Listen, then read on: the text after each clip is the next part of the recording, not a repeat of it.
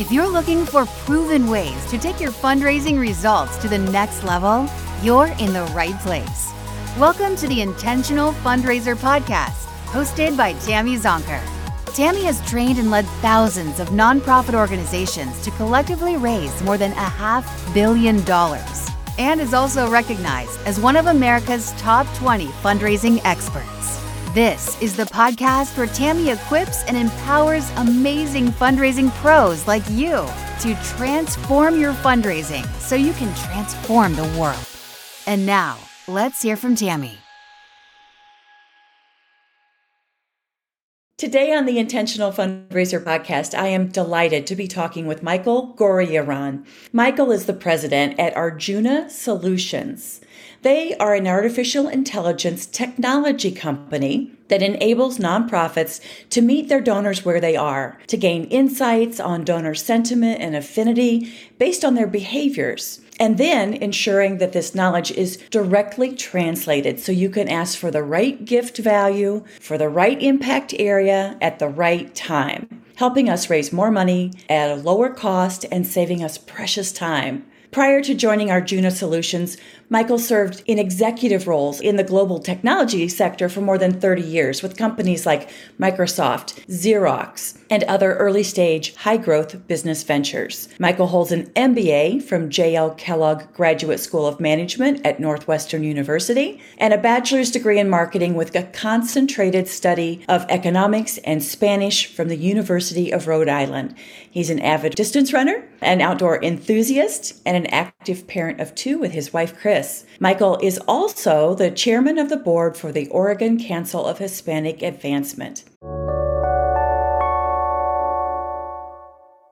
Support for this show is brought to you by Bloomerang. Our friends at Bloomerang really understand fundraisers, which is why they make donor management and online fundraising software that nonprofits love to use. To learn more and to join them in their vision of building a world inspired by giving, head over to bloomerang.com forward slash intentional dash fundraiser.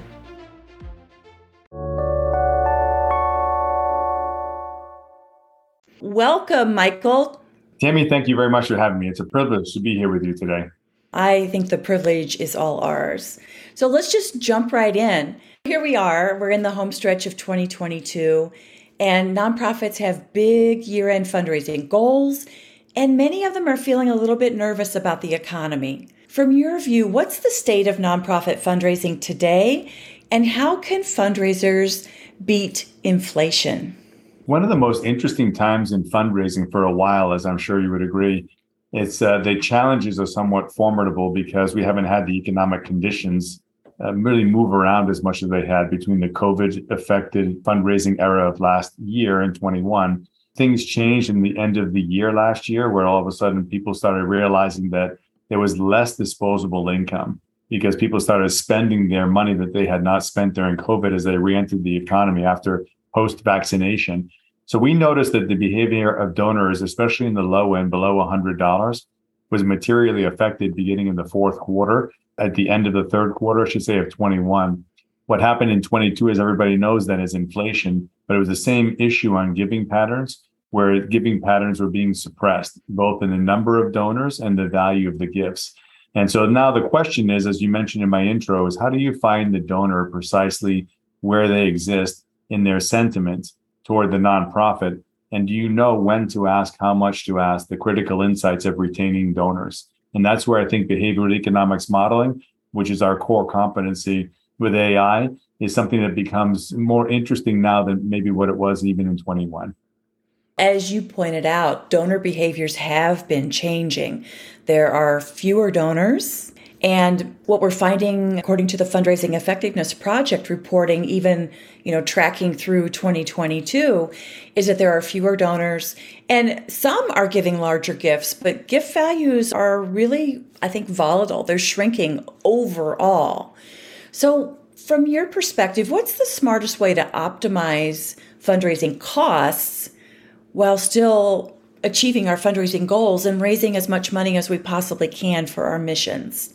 So it's fascinating that the the giving that we are seeing that is going down is below five hundred dollars. and below $100 and below 50 in particular. And so we're starting to see that the, the percentage of the size of the gift is lower and the number of people participating is lower. But above 500, we're actually seeing that there's still an opportunity to do better than last year in terms of fundraising. And we're delivering this on a regular basis. We're seeing this firsthand. So there is elasticity in the higher levels of giving, and that rolls all the way up to $10,000. So we're seeing the gifts between $500 and $10,000 growing very nicely still, which is reassuring, honestly. The bulk of our donors, individual donors, 70% of the gifts that are made in the US is what we're all concerned about. So the opportunity then is really to say, how do you engage those folks effectively? And there's two aspects of it. One is knowing where they sit on the quote unquote demand curve. How strong is their sentiment to the nonprofit? And then the other one, because of the increase in the cost of direct mail solicitation, which is a core critical pillar of fundraising, to be more judicious about the frequency with which we are soliciting those donors, where the economics are being harmed by the increase in the cost of doing it. But also, if you have less elasticity with a donor, it's not beneficial to continuously solicit them. So we're finding the donor where they fit. And then this opportunity to manage costs more effectively are the mantras of really being effective in fundraising today. Mm-hmm. So when you look at the mix, the formula of direct mail, likely to those donors who have the strongest sentiment and the larger gift capacity, and then the f- portion of that formula that focuses on digital appeals like emails and the like. What advice do you have for nonprofits in finding the right formula for them? So I think the key word is balance. And I can't say this enough or I can't emphasize it enough. It's not either or in these communications channels. It is getting the right communication through the right channel at the right time. And so that means having a balance across uh, your direct mail solicitations, your email solicitations, your online login process when a donor who's an existing donor logs in. Do they take advantage of resources that the nonprofit provides as part of you know their connection to the nonprofit? You're soliciting inherently once they log in and since you know who they are you really have the opportunity to optimize giving. The same thing with sms or telemarketing you know those types of you know text messaging things like that all of these things are part of the formula and we have the ability to look at artificial intelligence modeling across the channels to be able to optimize the balance of which channel at what time for which donor and then how much to ask as the second uh, criteria by getting that right, you have a nicely balanced fundraising process. It's not dependent on one or the other. And there isn't a world where it's only email or it's only direct mail. It has to be both. And I'm using email as a surrogate for all digital. But if you can get the right cadence and the right amounts in place across the different channels, now you always have to have a good appeal. But I'm assuming everybody has a great marketing agency or great marketing internally. So getting the appeal right is really critical. The rest of it is the mechanics of balancing the solicitation count and the channel. Well, I feel like for some of our listeners, the words artificial intelligence feels very futuristic, maybe even a little bit intimidating. You know, some of us don't realize that artificial intelligence is already alive and real in our everyday lives whether it's you know what Amazon serves up to me as a potential like something they're suggesting I purchase or the facial recognition that I use to get into my iPhone apps. Talk to us about what it takes to adopt artificial intelligence. How do we bring board members and our CEOs or executive directors along to get their buy in mm-hmm. for this concept that can seem a little scary? Yeah, you really hit on a broad topic there because part of it is the ethics of using AI. Is this an ethical way to be fundraising? Right. And so this is a very conscious, deliberate way of considering is this right for me? And then the second one is the opportunity to be able to do this in a way where you are doing it so that it is maybe less cumbersome on you operationally. And then the third piece of it is when you are looking at the ways in which you can use AI, it, what is the right AI for you? So the first one is pretty obvious, yes or no, based on your ethics. And we have some white papers on this. But I would say ethical comes in two flavors. Are you exploiting the donor or are you enhancing your relationship with the donor? And it's obvious where we believe everybody needs to be is in the second area. So if we can enhance the relationship because we use AI to know more about the donor, their sentiment, their passion for the organization, that's good. if I don't use PII, then I also don't create this bias or ethical issue in the way I'm using artificial intelligence to discern the gift values. And then I think the opportunity to be able to do this without having a lot of intervention with your staff is beneficial. What we have found is that when we gave our technology to customers, it was physically difficult for them to use it because they didn't have enough headcount to learn something new, do something new, and didn't have the expertise. So having the lack of headcount, having the lack of expertise turned our direction toward delivering AI as a service. Now, some AI is passive also, where it's just the way in which your your experience works. Like when you think about a Tesla car, it has supervised AI where it knows all the rules of the road and it's there whether you want it or not and is keeping you from hurting yourself or hurting somebody else. We use a different type of AI, which is more interesting in my opinion, where it's unsupervised. It's operating on its own and has a series of rules that have allowed it to become more and more of an expert by itself internally. And being able to not have to intervene in using AI where it's a passive thing is better. But the way we've been able to deliver this to our clients is by doing it for them. And so that even though it is something that requires a lot of engagement, we have the expertise in house to do it. And then we just meld into the customer's workflow. So there's a lot into the topics you brought up there, as you can see, between the ethics, the nature of the AI, what type of AI, and whether it's right for you, how to do it effectively. And these are all the things we factored into our decision making with now it's almost nine years of experience in market. So there's very much a consultative wraparound partnership when someone reaches out to Arjuna Solutions. You're not just getting a subscription to a set of tools, but you're getting experts who help you understand what you need, how to apply it. Talk to us a little bit about that process. So we try to have this philosophy of friction-free adoption. So if we literally say, is this going to create more friction or less friction? How do we make less friction all the time with everything? So, and you you mentioned something that was very astute, which is that we do this in a consultative manner because we have lots of ways of applying our AI. And so we look at the campaigns, we look at the channels. It could be marketing communications as well as the solicitation channels and or communications, I should say, and the channels they use. So we can look at the whole spectrum around the cadence and the content in terms of really helping our customers smooth things out in terms of the frequency and the effectiveness of uh, fundraising at a less expensive, lower cost per dollar raised. And by having our project managers, our account managers, and our data scientists on board, listening to the customer and melding our capabilities or applying our capabilities to their business problems, that's been a real phenomenon for us in terms of our success case. So, like any other engineering company, we brought a capability to market, behavioral economics modeling with artificial intelligence. We went after the volume on the low end because of the reinforcement machine learning part. But as we talked to our customers, they were steering us to solve their biggest problems. And the biggest problems, yes, okay, we need to know how much to ask and when to ask. Check, check. That's our calling card. We, you know, go in, we get a small pilot. The pilot does well financially, and we're off and running.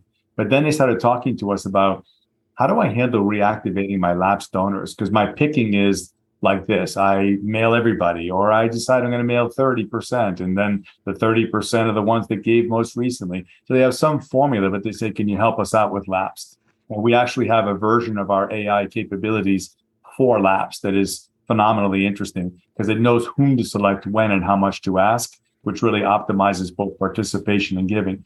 And then most recently, they were asking us, can you help us out with planned giving, which we had never thought about? Could you help us migrate people to major, which we hadn't thought about? We were kind of staying below 10,000.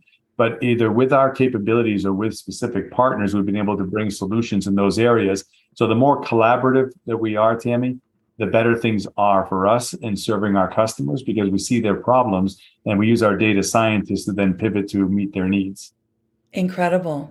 You know, I've read several of the case studies that are on your website, really powerful testimonies for, you know, what your software solutions, this behavioral science and the artificial intelligence, what you've been able to create with your nonprofit partners. Obviously, the case studies demonstrate how you're able to help them raise more money at a lower cost, right? Because you know when to ask and how much to ask, and you're not in what channel in which to ask.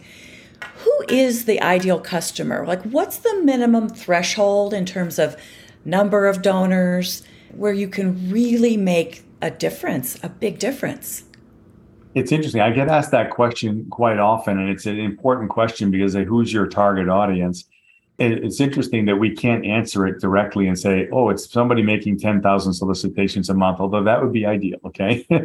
is uh, usually it's a factor of how many solicitations, what is your response rate, what is your average gift amount.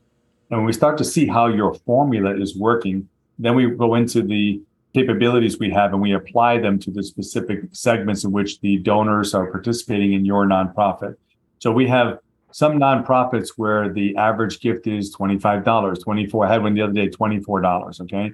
We know that's inherently a low elasticity segment right now, right? This is a visible to everyone. So then the question is, how do we apply the right capability to make sure that they stay optimized, the highest level of giving? And it may be 24 or maybe 25, and maybe that's it right there.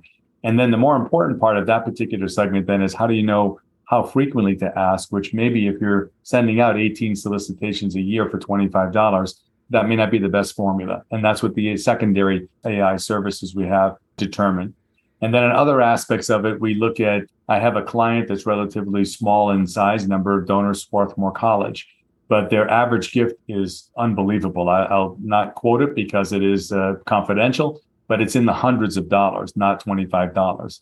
So someone like that with a very high response rate, you know, 40%, 50%, 60% response rate. Same thing with uh, Albany Law School, you know, small, highly educated audience, that has a high participation rate, high commitment to the organization, well, you don't have to have that many solicitations to have a major gain there.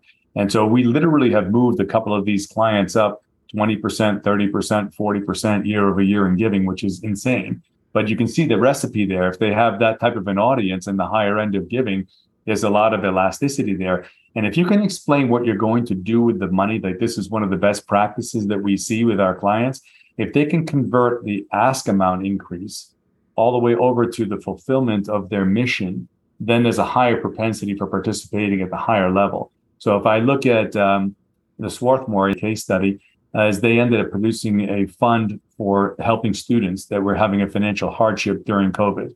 If I look at uh, Albany Law School, it's being able to facilitate greater alumni communications and collaboration and by them being more participative, they get to know each other better. And there's a big opportunity for them on a regional basis to collaborate with other alumni. So if they can convert it to, you know, helping each other be successful or, or showing how someone else has been positively impacted from the funding, then it's a really positive opportunity for moving things forward in the right way at the right uh, segment level. Yeah. Yeah. To your earlier point, when you said, you know, there's an assumption that your appeals are good, that you are either your marketing firm or your internal, yeah. your collaboration with internal marketing folks is really strong because there is no replacement for an urgent and compelling need, yeah. right? And, and I, I'm seeing that, especially in a tough economy, people want to give to something that is really going to make a difference, right? In specific and measurable kinds of ways. And so the story is so important. Absolutely. And to complement your last point as well, there's two things with AI, whether you're using our capabilities or anyone else's, that's important to know about, which is the uh, frequency of engagement with the audience and the number of people you are engaging will help uh, your AI perform better. So when I was talking about earlier, the average gift value and response rate, those are outcomes.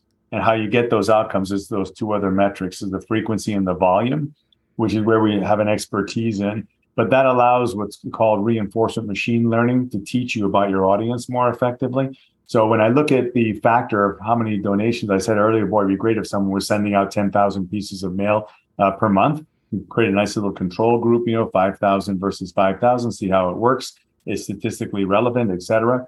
But if you do that quarterly, you're less likely to teach the algorithm enough quickly enough to be able to have it be materially advantageous to you over the long run. You're going to want to have something more than quarterly type of solicitation, maybe once every two months, once a month, something of that nature. And then you really start to see donor sentiment in real time. And you can then move with the right amount, uh, the right amount to ask at that moment in time. Given the volatility of what we're dealing with right now, we haven't found a time that's more important than the current time to know donor sentiment. Now, I know every circumstance is a little bit different. There are multiple factors, as you stated, But when do organizations begin to see the return on investment for AI? That's a great question. AI, and whether it's us or anybody else, gets back to the general things about AI, not just our capabilities. It requires a learning cycle. And learning cycles are the amount of time it takes your, your algorithm to go through an audience and get enough responses back where it kind of concludes that it knows as much as it's going to be able to know about that audience at that moment in time. What we have found is that's about a 60 day cycle for us. And you need to have now there's a setback schedule ahead of that 60 day cycle. And then there's a reporting stage and analytics stage. So your 60 may turn out to be 90 or 120, depending on those factors. But that would be one whole learning cycle. Now that means also you could be mailing monthly or even twice a month. That's fine. Doesn't that's a different uh, matter. But if you have an in-market experience of 60 days and then you have the setback and reporting, that whole learning cycle needs to be replicated some number of times. And that for us is about three. So what happens is during the course of a nine to 12 month period, our customers go through this learning cycle where we can see us learning more about the donors and seeing the donations move and in the first learning cycle, you might move things up zero to 8%. That's our range in the first learning cycle. And we're doing that without any market input at first. Obviously, we have to take the existing data and make an estimate. And then we start using reinforcement machine learning to check how the responses go every month. But once we get through those learning cycles, we're in a situation where the uh, algorithm is optimized. And then our average rate of return is about 12% higher level of giving year over year. And that allows us to bring a return on investment to our clients, usually of about 300%. I'd say worst case is about a 50% ROI. Best case is 250% ROI. That's kind of our sweet spot in there. And at 250% ROI, you're getting $3.50 for every dollar you invest. And then we're very conscientious of making sure that our customers experience a very positive ROI or there's no justification in using these the uh, capabilities. Yeah, that's incredible. I mean, that is an incredible ROI. I wish my stock performance was doing as well. Mine too. and that's direct cost. That doesn't even factor in staffing, right? Yes, this is just the direct cost, but you don't have to do anything. That, so it's we do the staffing because it's our stuff. Yeah, yeah. So, so, your net cost, and by the way, if I'm talking about cost for a moment, you have to indulge me. We're 10 cents per gift array if I say, what is the cost of this? And then for that, we deliver the gift array values every month and they go into your printing or they go into your digital systems to go out to donors. And the whole thing we're focused on is donor experience. Do we know where that donor sits? Can we model their behavioral economics and can we provide the right amount at the right time? And by doing that in a, a very time sensitive environment like now, you just raise more money, about 12% more in a year. Yeah, incredible. And I think that isn't like best practice a 7 to 8% increase year over year without artificial intelligence. I actually would be surprised to see that. That's not been my observation. So uh, I haven't seen organic growth like that. Now, if there are things that are going on where you shift a new strategy into play where you haven't been doing it before, then I would consider that, you know, the blue ocean kind of a thing where you're going. sure. And if that doesn't grow, then that's surprising, right? That could grow 20, 30, 40% because you weren't really using it before, like email, for instance, or like social media marketing, right? But usually, no, I haven't seen organic growth of, you know, same file moving at the rate you're speaking about. That would be pretty remarkable. When I look at some of our most mature customers that are doing millions and millions of solicitations and have been doing this for decades. Yeah. If I come to them with a solution that even provides 5% lift, it's like a tsunami on that file wow. because they've done everything they have been able to do for decades to optimize the growth and participation in that file. And they're looking for the next thing. And then we come in and say, well, here, here's something we can prove. And then lo and behold, six, nine months later, you're getting 5% lift and you're getting a three to one payback uh, or two to one payback. That is a phenomenal experience for them. So that's been my experience personally. Yeah, incredible. Our friends at Bloomerang know the importance of year end fundraising to a nonprofit's longevity and success throughout the year. We know that 50% of nonprofits receive a majority of their annual contributions from October to December. To learn how you can make the most of this giving season, head over to bloomerang.com forward slash intentional dash fundraiser to get your copy of the 13 year end fundraising tips.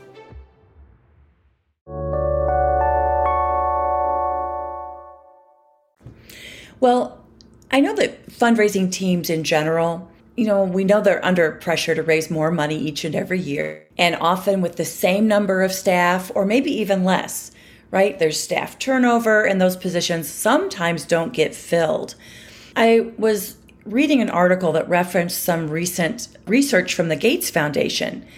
And essentially, it was saying that artificial intelligence can save fundraisers time, meaning that tasks that well, maybe a director of development or director of fundraising operations might have focused on, that things that would take a week now can take just minutes, right? So, what are you seeing on the impact of AI on staff, like freeing them up to do other things?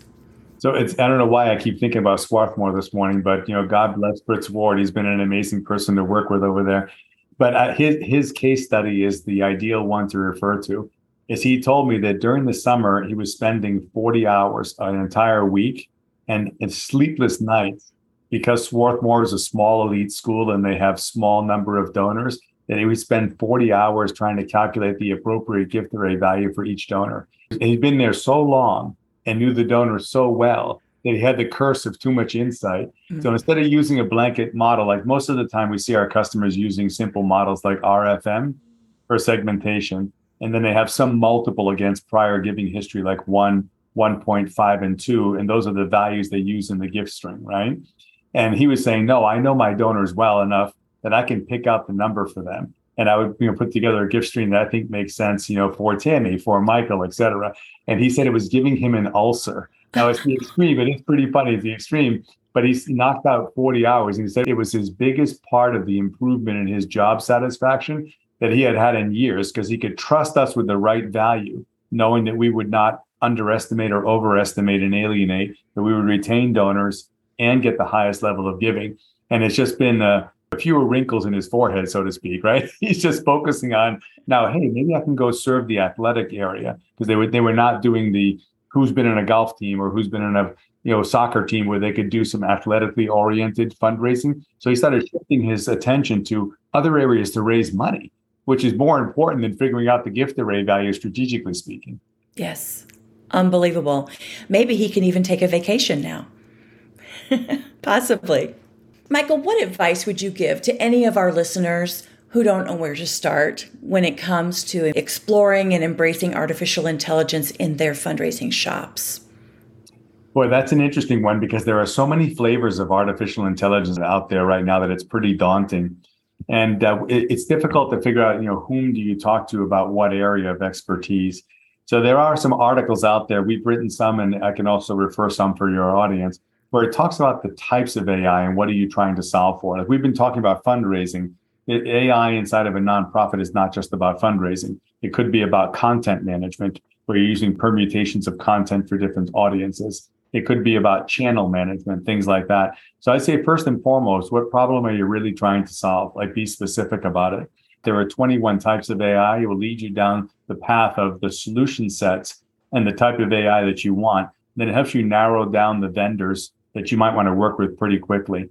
Then from there, I would say when you work with somebody, are they there to advise and understand, or are they there to push product? And if anybody from my organization is pushing anything, they're in trouble with me because that's not our approach. our approach is let me understand, as I've been articulating, what are the problems you're trying to address? How have you done it before? And how can we help you rethink some of these practices without creating turmoil? I don't want to create operational turmoil. So by us giving you the services, zero operational turmoil. I don't want to create financial risk. So that's why we do it for our customers. So they don't have to do anything that is scary about using AI in a way that might alienate donors, right? So I think that having enough conversations with people who know the topic, even if it's not their area of expertise, like say somebody wants content management optimization, and I don't do that, I know enough about AI, what to use, and I actually know who does that in the industry. So then it's a different ballgame where you could say, well, here's who I would talk to. I talk to this person, that person, the other person. And that process is a little slower than just simply picking up the latest consumer reports evaluation of fundraising systems and have it tell you what it is. Sometimes those are a little easy to look at. But I think in this case, AI is still in the earlier stages of being adopted when it is deliberately and explicitly adopted, where it's already inherent in your platform. Like, say you're using Salesforce and they use AI to manage workflow. Well, that's passive. But now we're talking about where do I proactively use it to do things like moving people to planned giving or moving people to major giving or that type of thing. That requires a different set of sophistication and understanding the problem and consulting with you on ways to solve it. And then having a trustworthy partner who can deliver the capabilities to you in a reliable and predictable and risk free manner. It's just such a thoughtful approach that you've put together, right? You've got the right tools, the right offering and even step up programs, it seems, from what we've talked about and what I've read about on the Arjuna Solutions website. And this, this expert consulting, this insight, and the fact that you're walking alongside these nonprofits for the long haul, right? This is not a one and done kind of proposition. This is a, a real commitment, but a commitment that has a proven and tested return on investment. I think one of the things I, I, thought that was interesting too about if I am a nonprofit organization, we're always trying to find new donors, right? And at certain levels, these donors become much more material, above a thousand, above five thousand, above ten thousand, above fifty thousand, et cetera, et cetera, right? But usually, from what I've seen, is everybody has somebody on the bench that they have been cultivating who is looking for a way of coming in and making a strategic impact. And this is one of those opportunities. Whether we, we've done this many, many times where we've taken somebody who's being cultivated and they become the sponsor of the first pilot projects for adopting AI. And usually, if a donor is technologically or strategically oriented, they get really excited about getting behind that, especially if it materially changes the foundation of giving, where maybe there's even a less dependency on philanthropy because you start to build a better endowment by raising money in a more effective manner at the higher levels, you know, the 5, 10, 15, and 1,000 and above or planned giving because those things really start to put your endowment in place that allows you to earn interest to be able to drive your charter. But for those who are still growing, knowing how to re-engage, or I should say, engage these donors who are being cultivated with something as exciting and interesting like this is is an interesting talk track. To we've been fortunate enough to have that happen many times. So, as you explore potential partnerships with nonprofit partners, is this also part of the value that you can add, coaching them on how and where to find potential investors to make AI a, a reality inside their organization? We do. And, and I would say it's not so much coaching as much as asking. And then say, if you have somebody that's on the precipice of making a gift, I'm happy to speak with that individual about our capabilities, what they would do, what the meaningful impact is for your organization, and who, where else, who else we've used it with. And then if that is a very, you know, non pressurized kind of a thing. It's more of an infomercial, if you will, and then sure. uh, let them become familiar. If that inspires them to give uh, because of the strategic impact, or maybe they like technology, then that's been great for us. But usually we will fund it just on return on investment. If I'm giving somebody two or three dollars back for every dollar they invest, it becomes self-funding after the first year. So a small pilot, it gets you off the ground, you see the case, and the rest of it is uh, in-year cash flow improves, so it pays for itself. Yeah, impressive. And certainly there are more and more foundations that are giving two and three year grants for capacity building. And this is a, a, very clear capacity building strategy. And we have been fortunate enough to find a couple of those, and they've been very generous around this opportunity. And uh, it's interesting because when you think about philanthropy, now people are thinking about how do I change philanthropy? And that's where we were fortunate enough to run into some strategic individuals who were putting together resources to help their own favorite nonprofits. And they happen to thankfully run into us. So it was a mutual opportunity to bring the right thing at the right time to be able to really enhance the performance of fundraising. Well, and that's what we need. We need new thinking around philanthropy and the role that fundraising plays in it. So good. Well, Michael, this has been really informative, and I kind of get all whipped up about this. The more I learn about it, it is exciting. At the end of each episode, I like to ask a few rapid fire questions just to give a little, little extra value to our listeners. Are you game? Sure. Put me right on the spot. Go ahead. Okay. Okay. good. First question What's the best fundraising advice you've ever heard? You know, I, I, would say that you shouldn't be hesitant to try different things and just keep it contained. And that was one of my first engagements with a client after being with Arjuna, where they were telling me how they manage that and to give me the, all the details about uh, how to manage risk in doing that. Very good. What book do you recommend to our audience and why? I'll give you a real wonky one here. I'll give you uh, Principles by Ray Dalio, D A L I O, Ray Dalio Principles.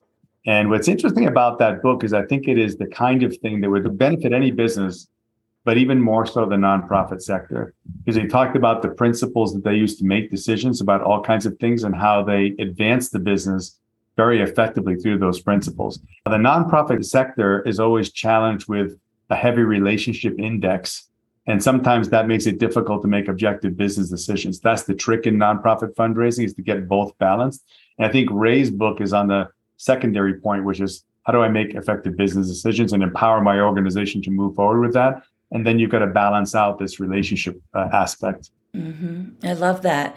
And certainly those principles will resonate with our board members as we're talking about how to justify these investments in AI to help us raise more money.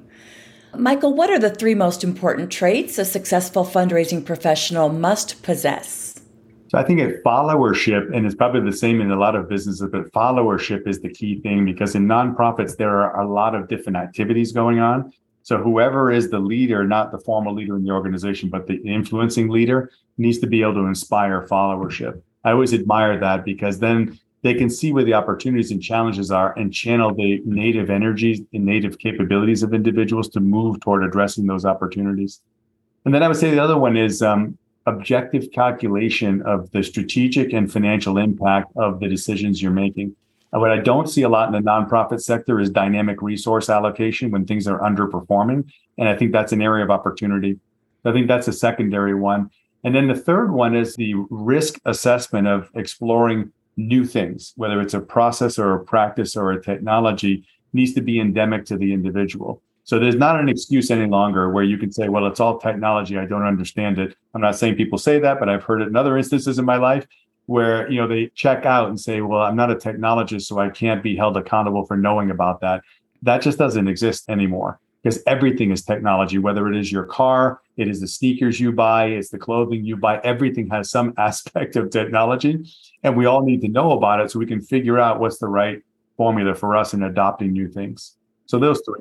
Those are very robust. And I especially the the risk assessment, like that conversation, uh, it just brings back a lot of memories of when I was a direct uh, frontline fundraiser for sure.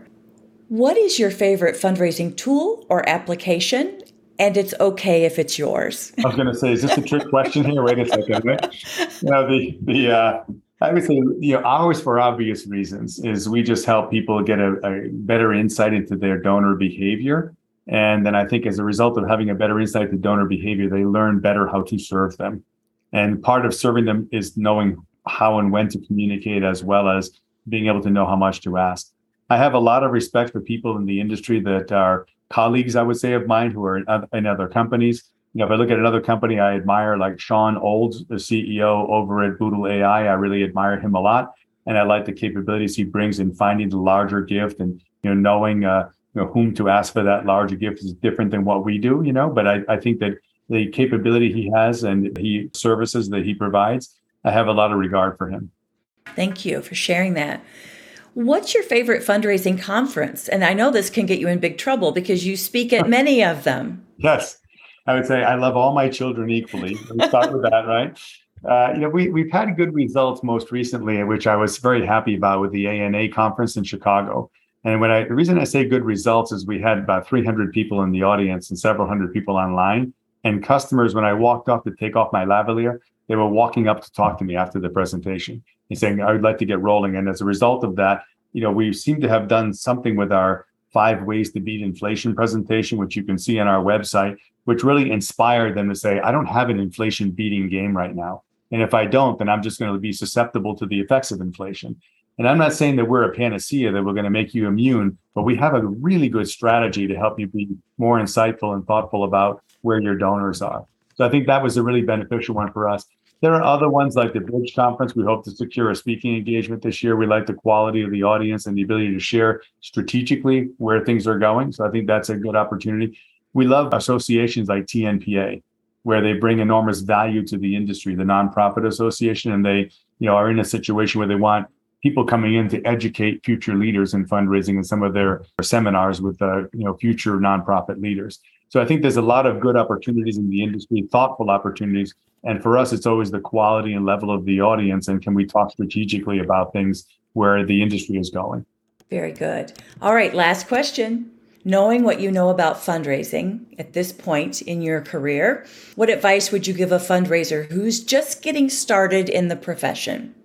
Well, we've said a lot so far in the webinar. Good stuff to address this question, actually. But I would say, uh, you know, being being able to continuously be in a learning environment and uh, being in an area where you can benchmark a lot of other nonprofits because everything is so public, it's the fastest learning curve possible. And whether you're in the Lilly School or you're or you're doing this informally in working groups like the TNPA offers, this uh, peer-to-peer benchmarking is the opportunity for success for somebody who's on the way up or just coming into the sector. Yeah, I think that's such good advice. I remember way back in the day when I was a first a frontline fundraiser, so that goes back like almost 25 years. You know, it was really mostly about your people skills, your ability to engage people, to understand their values, what they wanted to accomplish with their philanthropy. And that's still important. But you can no longer get by on just that, right? You really do need to have data informed strategies. No um, question. Yeah. we all know that 70% of the dollars that come into the nonprofit sector are from individual giving uh, aspects, you know, the donations that we've been talking about under $10,000. And so, you know, I, I, live in Oregon. So Phil Knight, the founder of Nike, can be very good for the University of Oregon, but the alumni from the University of Oregon, besides Phil, need to match his billion dollar gifts with their own fundraising, right? Or their own contributions, I should say. So having the formula to make sure that at every echelon of giving, you have an explicit set of processes and technologies and capabilities, whether you do them in house or you do them with partners like us, to be able to make sure every donor segment is optimized. It'd be like sitting on a three legged stool and one leg is shorter than the others. You really got to make sure all the legs are fully operationalized, even on the floor, and that you don't give up this 70% of dollars from the individuals that are offset by large donations, which you know is always very tempting for the chief development officer to be going after the big gifts, like the president of the university does many times, instead of really saying, I've got an engine to cover the rest, or I've got capabilities to cover the rest. Yeah, so good. Michael, you have been a real gift to us today. Thank you. Thank you very much for the opportunity, Tammy. I really appreciate it. Oh, it's our pleasure. If you want to learn more about Michael and Arjuna Solutions, we've included links in today's show notes, as well as links to the other resources that Michael referenced, like the white papers and the five ways to beat inflation video. Thanks for listening to this episode of the Intentional Fundraiser podcast. Keep on transforming your fundraising so you can transform the world. Thank you to our friends at Bloomerang for supporting this episode. Learn why fundraisers love using Bloomerang and grab your copy of the 13 year end fundraising tips ebook at bloomerang.com forward slash intentional dash fundraiser. The link is in the show notes.